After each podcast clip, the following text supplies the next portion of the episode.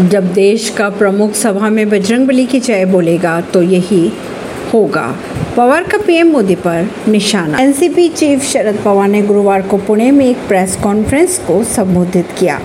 उन्होंने मेरा रोड स्थित सोसाइटी में बकरा लेकर आने पर हुए बवाल के सवाल पर शरद पवार ने पीएम पर साधा निशाना। उन्होंने कहा, जब देश का प्रमुख किसी प्रचार सभा में हाथ ऊँचा कर बजरंग बली की जय हो बोलेगा तो उसका यही असर होगा। उन्होंने ये भी कहा कि हाल ही में ऐसी कई घटनाएँ सामने आई, जिनमें दंगे हुए हैं, जिन शहरों व कस्बों में दंगे हुए हैं, वहाँ इसका मकसद नागरिकों को आतंकित करना रहा। इसका मतलब ये है कि कानून और व्यवस्था की स्थिति बहुत गंभीर है। मणिपुर की बात करते हुए उन्होंने कहा कि मणिपुर में जारी हिंसा पर तीन समुदाय के बीच झगड़ा चल रहा है। बीजेपी केंद्र में भी सत्ता में है, म्यांमार सीमा नज़दीक है और बीजेपी के तिरपन दिनों से ज़्यादा समय से चल रहे हैं इस तनावपूर्ण हालत पर काबू पाने के लिए ठोस कदम नहीं उठाए जा रहे बीजेपी की तरफ़ से। आगे शरद पवार ने ये भी कहा कि बीजेपी अपना किला बचाने में विफल होती नज़र आ रही है। ऐसी ही खबरों को जानने के लिए जुड़े रहिए जनता सरिश्ता पॉडकास्ट से परवीन